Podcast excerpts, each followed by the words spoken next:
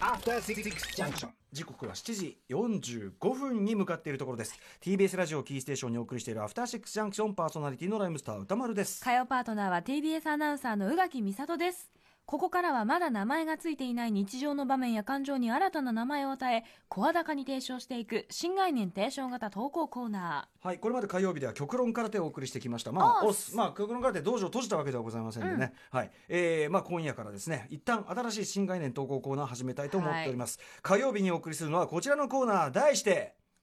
疎遠になった友達通称元友。ー タイミングええな。このトモフスキーさんのこのやっぱ「疎遠」っていう曲をその前にそのウィークエンドシャッフル時代にこの企画を立ち上げて、はい。で僕は最初、まあ、後ほど実は聞いていただくんですけど真心ブラザーズさんの「友達」っていう曲があってこれの歌詞をすごく想定してたんですね、はい。なんですけど、まあ、トモフスキーさんのこういう曲があるよって教えてもらって、これがまたハマるの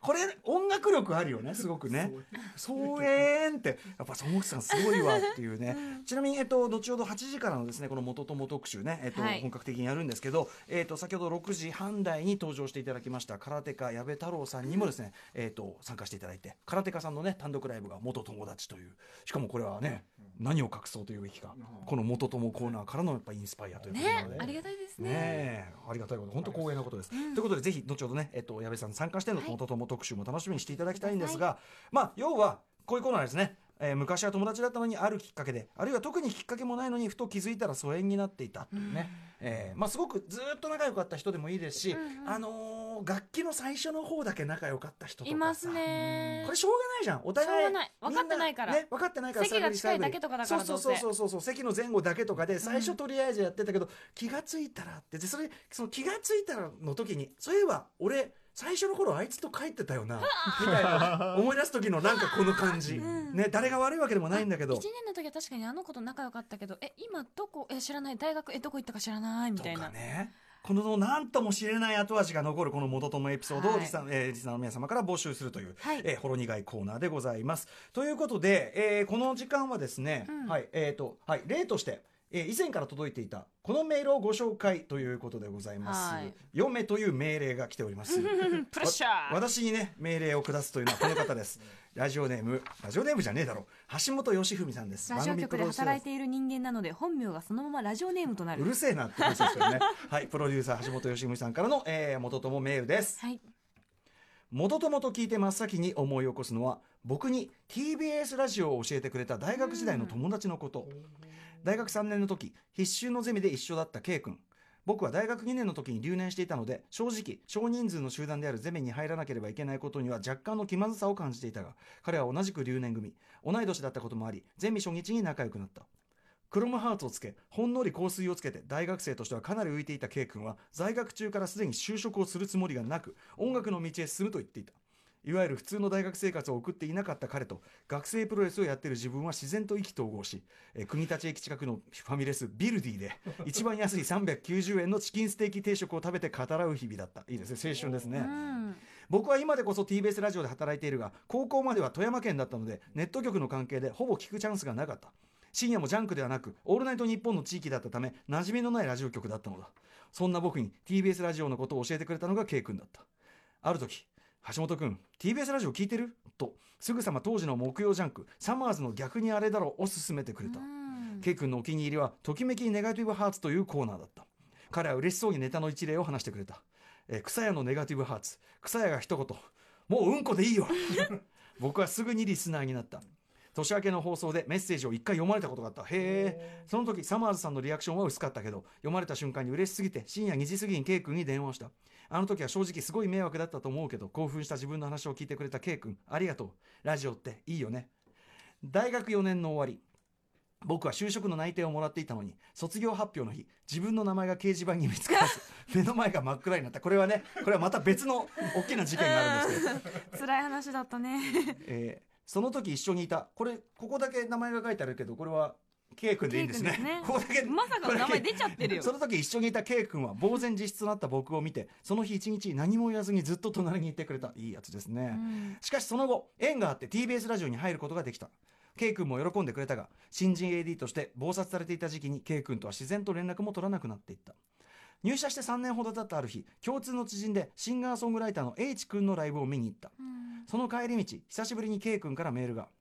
文面には「橋本君実は君の後ろの席で見ていたんだよ」とあった。本来ならばすぐに返信すべきだったのになぜ前にいたのに話しかけてくれなかったのかということにもやもやしてどうにも返事できないままでいた。そしてそのまま疎遠に。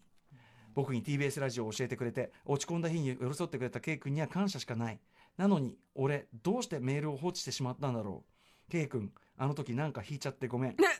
君が教えてくれた TBS ラジオは今もまだあの頃と同じように面白いままか？っていうね。これでもなんかこう両方の気持ちわかるうん。感じじゃない？そうですね。なんだろうな。う、うん。この K 君もそのミュミュージシャン目指してて、うん。多分まだそまで続けてらっしゃるのかどうかわかんないけどまだそんなには出てなくて。一方ね好きだった TBS ラジオに橋本良文は入社し、今もプロデューサーともね、もうプロデューサーとしてブイブイ言わせ、うん。結婚し離婚しそして林美奈穂と結婚しとても美人な方と結婚し、えーみたいな、まあ、そこまで行ってない時の話かもしれませんけど あのとにかくなんていうのかな。入社して3年だからまだかもしれないですけどね。入社して3年ってことはまだストリームとかやってる感じですか？AD AD とかか。AD とかまだ AD 期間だそうですよ。でもきっとブイブイでしょうからね。あの不必要にでかいアメ車を乗り回していた時期じゃないですか。いかついな。うんなんかかっこつけてるな。何なんでしょうかってねみ 我々がね見ていた時期じゃないですかね。ちょっとあれはちょっとあれは、うんなんだけどうん。なんかこのどっちも悪くない感じ。でも言えない気持ちもわかるしいや言えよの気持ちもわかるし。なんかでもそのなんだろうなんか話しかけたところで何を話題にすればいいのかわかんないみたいなとの関係性ってあるじゃないですか。ありますね。なんか共通の話があったわけではないけど一緒にいた人とか、うんうんうん。そうですよね。でだから橋本さんは橋本さんでこっちはこっちで TBS ラジオ来てるのに、うんうんうん。なんかその向こうの話しかけられなかった感みたいなものもうん。込みで、なんかなんて言えばいいんだろうみたいになっちゃったんじゃないですかね。疎遠疎遠ですね。ケイ君でもどうしてるんですかね？ちょっとね知りたいですけど、あとその TBS ラジオ今でも聞いて、だって TBS ラジオ聞き続けてればもう橋本良文の名前はもうじゃんじゃかじゃんじゃんじゃんじゃかじゃんじゃんとね。パーソナリティのね椅子の背中を蹴っ飛ばすとかそういう話がいっぱい伝わってきてると思うんですけども、えーそのあたりこれでこういうのを読むと意外とこうリアクションが来る時もあるという。ああ聞いてくださってて、はい。だってあれですからね僕だってねあのーあれですよそれこそオムロンの大川君っていうね、はいはいはいはい。まあ K2A2 コーナーでもお世話になりましたけど、オムロンのあの偉い一言大川君っていうのは僕の同級生だったんだけどラジオのこの元友特集やってる時にそのいろいろ思い出書いてくれてでそのその彼っていうのはあの今の歌丸君です。のが書いてあってえー！みたいな。それで久しぶりになんか再会してみたいなのがあったりしたんで、うん。ねそういうこともあるかもしれまつせね。なんがる可能性もある K 君今頃大成してね。もしかしたらね。それでスポンサーを。スポンサーぜひ。みたいなね最悪だこいつ。あちなみに宇垣さんは疎遠エピソードありますか、そうです。ねまあ私基本的に深く狭くなので、うん。それこそ本当にもう高校からの友達とかずっと一緒だったりするんですけど、うんうん一人やっぱ思いつくのが、うん。小学生の頃にうん。同じ転校生で入ってきて、いはい。なので、まあ、ちょっと、まあ、環境が一緒だったってこともあってうんうんうんうん。すごく仲良くなった子がいて、本もすごく好きで、うん。うんどっちもに共通していたのが2人とも勉強がすごく好きだったんですよ、勉強をすることは力だと思ってたので、うんうん2人とももう授業一番前で聞くみたいな感じだったので、まあ、そういう人ってあんまいなかったので小学生ぐらいだね、うん。小学校はないよ。中学校ぐらいですね。中学。校で、あこれは一番の進学校に行かないとやばいっていうことに気づいて2血は人すごい勉強してたりしてすごく仲が良かったんですけど、結構トリッキーな子でうん、トリッキーだなな。やつはと思いながら。割とこうきこうなんていうの？き結界な結界なはい行動を、まあ、私も相当そのリスキーなやつではありましたが、うんうんうん。彼女は彼女で結構ちょっと常にワイルドサイドを行くタイプ。そうぶっ飛んでて、うんうん。ちょっと何言ってるかよく分かりませんねみたいなことがすごくあったんですけどまあそれはそれで仲が良かったんですけど、でなぜか小中高大と結局一緒だったんですけど、うんうんうん。2人ともその意識しないままなぜか一緒で。うん。でただまあ私は社会人になうり、ん。アナウンサーになり、うん。まあ、なんかちょっと華やかな仕事についてしまって、うんうんまあ、私たちが仲良かった頃ってそういうところがかけらもなかったのでうんうんうん2人ともうんうんで彼女としては私のことを可愛いみたいなそういうキャラクターで見たこともなくて、うんうんうんうん。で彼女は一方、えー研究職みたいな形でまた哲学科に残ってるんですあね。ー。に残ったままででうん。結婚もしつつまだ研究もしててお子さんもいてってなるともうそれはそれで、うん。圧倒的にまずその社会の見方が違ったりなるほどなるほど、してうん。っていう部分もあるしう、ん。ね仕事するなんてねっていうところが多分ちょっとあって。そういうこうまあ彼女なりのアピールというか、うん、まあまあまあまあそのある種その哲学をしてるっていうところもあってそんな経済活動に必死になってみたいなところも多分あってーそういうことか。うーんっていうのも思ってたんですけどやっぱちょっと決定的だったのが多分うん。私の立場をそこまで分かってなくて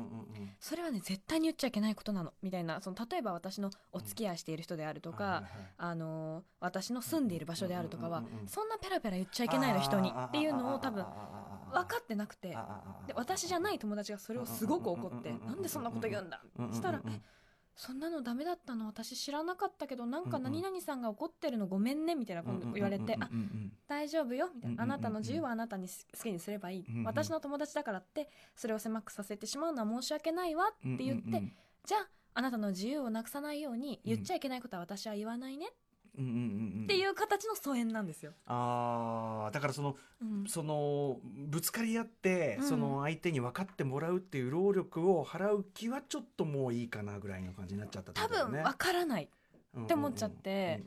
やっぱりその彼女は彼女で思うこともあるだろうしだからそのちょっと前から、うん。あもう話通じないかもなみたいなの予感もあってのみたいなありま感じなんですかね。したね。あってまあ決定的に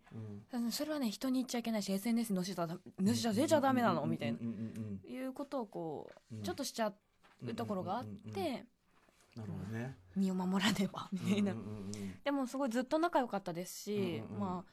これでもずっとうんねその同じルート歩いてるそのだから意意図せずして一緒に行こうねとかじゃなくて、うん。意図せずして同じルートずっと一緒だからねっていうことでいっている人がそのルート外れるとあれ？意外と接点なかったかもとかそうはなんですよね。起こりうることじゃないですか。ただそのそこまで重ねてきた傷とかは一緒だったりするのでうんうん。不意に分かり合えるところもあるんですけどうんうん。でもじゃあ中学や高校の時ほど心を開けるかって言われるとうんうんうん。っていうまあね。疎遠。まさに疎遠エピソード宇垣さんからもいただきました、ということで、えー歌丸アットマーク TBS.CO.JP まで疎遠エピソード皆さん送ってください。採用された方には番組ステッカーを差し上げます、えーこの後8時からも特集はい行います、以上火曜日の新概念提唱型統合コーナー元々でし元々でした。た After Six Junction.